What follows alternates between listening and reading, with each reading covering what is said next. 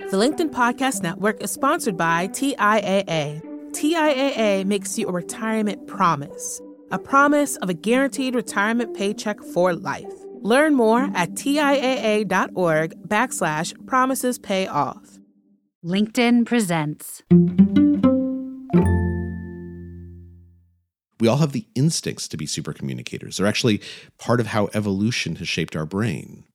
But once we learn how to use those instincts and those tools to become the super communicators we want to be when we want to, that's when we can have the most meaningful conversations. Hey guys, how's it going? This is the Next Big Idea Daily, and I'm your host, Michael Kovnat. Now, as a podcast host, I guess you'd say I'm a professional communicator, but am I any good at it? I'll let others be the judge of that. You may have noticed that the skill of communicating well is not evenly distributed among the population. But imagine how much better your life and career would be if you mastered this superpower, if you were able to effortlessly use words and body language to inspire, influence, and connect. Well, you're in luck, people, because Charles Duhigg is here to share some big ideas from his latest book, Super Communicators How to Unlock the Secret Language of Connection. Charles is a Pulitzer Prize winning investigative journalist and the best selling author of The Power of Habit and Smarter, Faster, Better. He writes for The New Yorker and other publications and was previously a senior editor at The New York Times. Here he is to share his key insights. I want to tell you a little bit about why I started writing Super Communicators. I had this problem that I'm imagining many of you also have, which is sometimes I would come home after a long day at work and I would be in a bad mood. You know, my boss would have been mean to me and I'd start complaining to my wife and telling her all about my my woes, you know, that my boss doesn't understand me and that that my coworkers don't appreciate me. And she very practically and sensibly and rationally would respond with some good advice. She'd say something like, why don't you take your boss out to lunch and that way you guys can get to know each other a little bit better and and hopefully you'll be able to overcome these problems. But instead of hearing her, instead of hearing what she was saying, Instead, I would get more upset. And I would say things like, Why aren't you supporting me? You're supposed to be on my side. I want you to be outraged on my behalf. And when I would get upset, she would, of course, get upset because she's like, Look, why are you acting so irrational? This is not a hard problem. For some reason, we just couldn't hear each other, we couldn't connect. And so, one of the things I did is I started calling up experts, the communications experts, experts in neurology and psychology, and asking them, What do we actually know about how communication functions? And they said one of the biggest lessons is that most of us think that when we go into a discussion, that discussion is about one thing. And they said, but that's all wrong. Actually, when we have a discussion, we're actually having multiple different kinds of conversations, oftentimes interwoven with each other. Most conversations fall into one of three big buckets. There are practical conversations, right? Conversations where we talk about setting plans for the future or making decisions together or solving a problem. But then there's another kind of conversation that we have, the second big bucket, which is that oftentimes when we discuss something, we want to share our emotions. These are emotional conversations. And in those conversations, we don't want our problem to be solved. We just want to explain how we feel, and we want other people to share with us how they feel as well. And then there's a third big bucket of conversations, which are social conversations. Conversations where we talk about how we relate to other people and how they relate to us, how we see ourselves and how society sees us, how that influences the choices we make and what we feel like is possible and not possible. These three different kinds of conversations the practical conversation, the emotional conversation, and the social conversation those make up most of the discussions that we have. And the key is if you're not having the same kind of conversation as the other person, you're going to miscommunicate. That's exactly what would happen with with me and my wife, right? I would come in and I was having an emotional conversation. I was upset. I wanted her to hear how I felt. And she, she responded with a practical conversation, which was rational and made sense. But because I was in an emotional mindset and she was in a practical mindset, we both failed to hear each other. We failed to connect. This is a really important insight and in fact, it's so important that oftentimes now in schools they teach teachers how to use this with a with a pretty easy thing that I kind of love, which is they say, look, if a student comes up and they have something to tell you and they're upset or they're excited or whatever it is, ask them, "Do you want me to hear you? Do you want me to help you? Or do you want me to hug you?" And these three things, of course, correspond to the three conversations I just mentioned. In fact, now my wife and I actually do that with each other. And if I come home and I'm complaining about my day and she'll say, well, look, do you want me to to hear you, to help you, or to hug you? I'll say, look, I just want you to hear me. I just want you to listen to like how how frustrating this is for me. Once we understand how to recognize the different kinds of conversations that are happening around us, that's when we learn how to become super communicators. Because we all have that capacity. We all have the instincts to be super communicators. They're actually part of how evolution has shaped our brain. But once we learn how to use those instincts and those tools to become the super communicators we want to be when we want to, that's when we can have the most meaningful conversations. So, how exactly do we actually do that, right? How do we figure out what kind of conversation is going on here? And what science has found is that there's a pretty easy technique for doing so, which is to ask questions, but a certain kind of question, what's known as a deep question when we've done studies of people who are super communicators on a regular basis, people who seem to understand something deeply about communication, what's found is that oftentimes these super communicators, they ask 10 to 20 times as many questions as everyone else.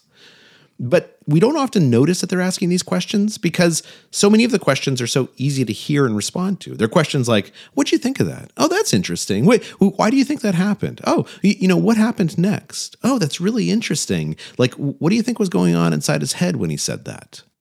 These might seem like kind of throwaway questions, but they're actually deep questions.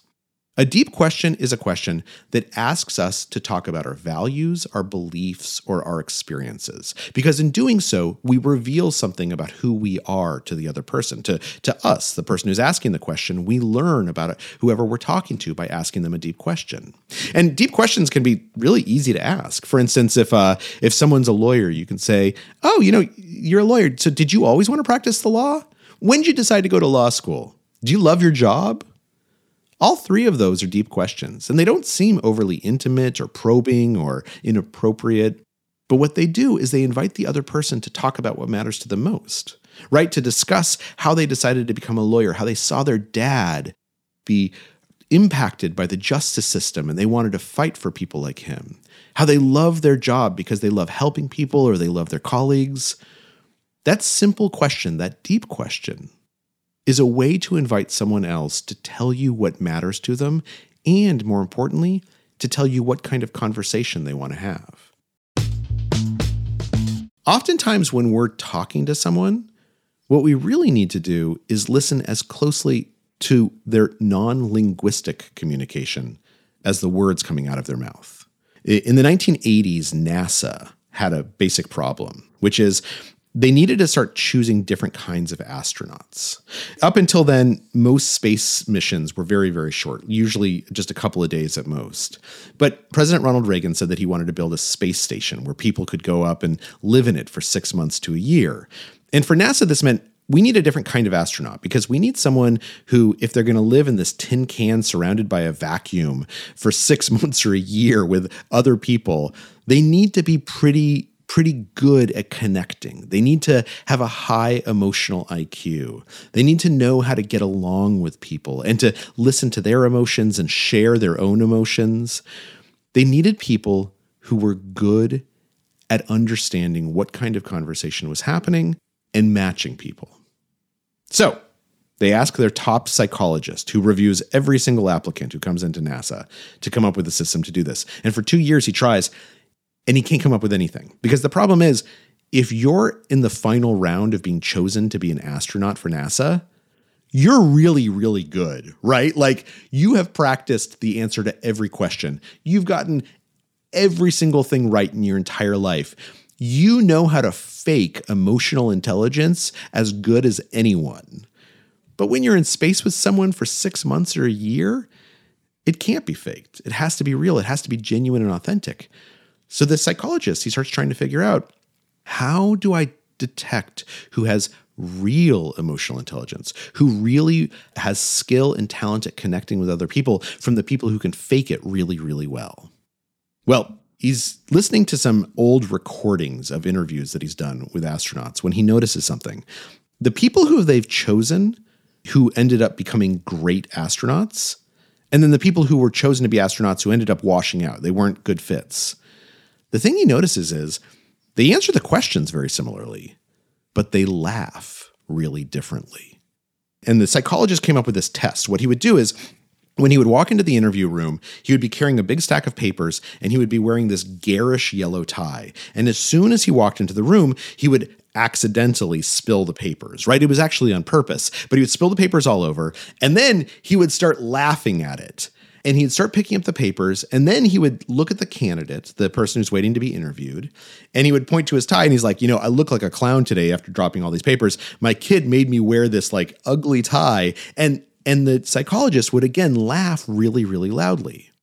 And what he was looking for, what he was paying attention to, is how did the candidate laugh back? Did the candidate match his basic energy and mood? Or did the candidate do something different?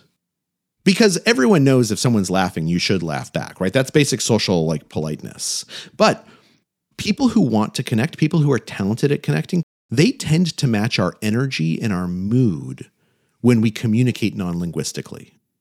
So he goes in, he spills these papers. The interviewer starts laughing really loud. The candidate looks at him and he goes, Yeah, yeah, that's hard.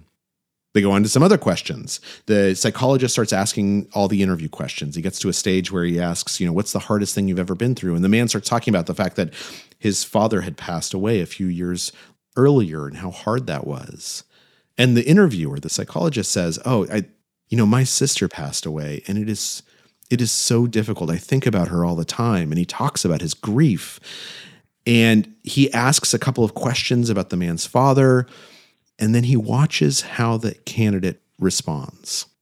And the candidate gives his pat answer, and then he doesn't ask any questions. He doesn't try and match the psychologist, the interviewer's emotional displays. He is not someone who wanted to connect. He was not chosen to become an astronaut.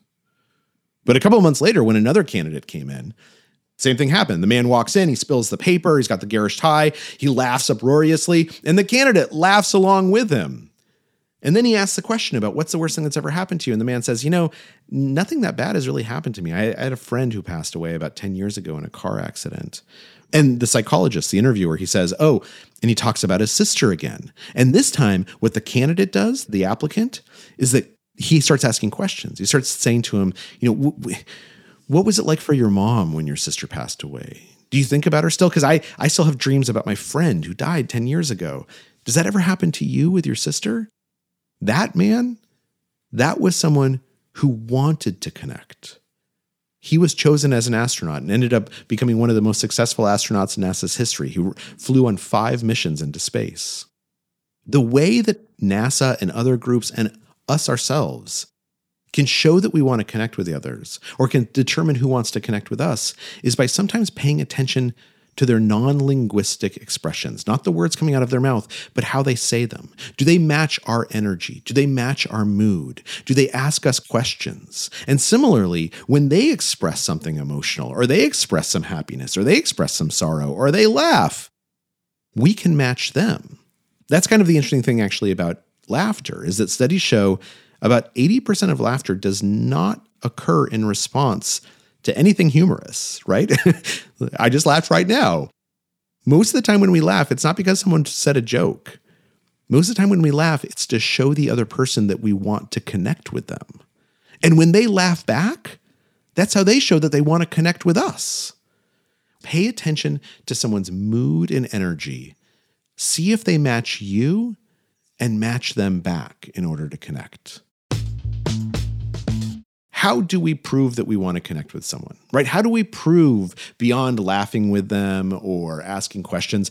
How do we prove that we really want to understand them? Because there are some conversations, particularly conversations that happen amid conflict and tension, where it's not enough to ask a question and listen to the other person. What studies show is that in order for us to connect with each other, we have to prove to them that we're listening. We have to prove to them that we want to understand in the book, there's a story about um, a big conversation around gun safety that that occurred between people who were gun advocates and gun control um, protesters, activists. This is the kind of conversation that usually just is totally pointless because all that happens is that people start screaming to each other or repeating all the talking points they already know. But but the organizers of this conversation they wanted to do something different. They wanted to see if they could get people to talk about these ideas and really understand each other. Not necessarily change anyone's mind, not agree with each other, just understand. And so they taught everyone a specific method for communicating. What they said, and this is called looping for understanding. What they said is, they said, look, what we want you to do is three steps. We want you to ask the other person a question, right? Whatever question you want. And then listen to what they say. And the second step is repeat back in your own words what you just heard them tell you. And then the third step, and this is the step we often forget, but is the most important one ask them if you got it right. So they give them this training. They say, now go talk about tough subjects. And people start doing this. And these are people who are usually accustomed to being in fights with each other, not really listening, waiting their turn so that they can say their own thing, not connecting. But because they had these assignments, they had to do this looping for understanding. They had to ask each other questions, listen to what each other said, repeat back in their own words what the person just told them, and then ask them if they got it right. And two things would happen. Number one, Sometimes they didn't get it right. Sometimes they didn't really understand what the other person was trying to say. And that was really helpful to know because nobody was aware that this miscommunication was occurring until they had asked about it. But the second thing is when someone repeats back your idea to you and then asks you if they got it right, asks you for permission to understand what you're saying, suddenly it feels like we're really heard. Like this person wants to understand us. It feels wonderful. And that is how we prove to other people that you really want to understand them. Thank you, Charles. Listeners, my colleague Rufus Griscom is going to go deep with Charles tomorrow on our sister podcast, The Next Big Idea. They'll be talking for a full hour about the secrets of communication, so be sure to check that out. And if you're liking this show, be sure to give us a rating or a review. I'll be back here tomorrow to share some big ideas from Of Greed and Glory in Pursuit of Freedom for All by Deborah Plant. I'm Michael Kovnat. See you tomorrow.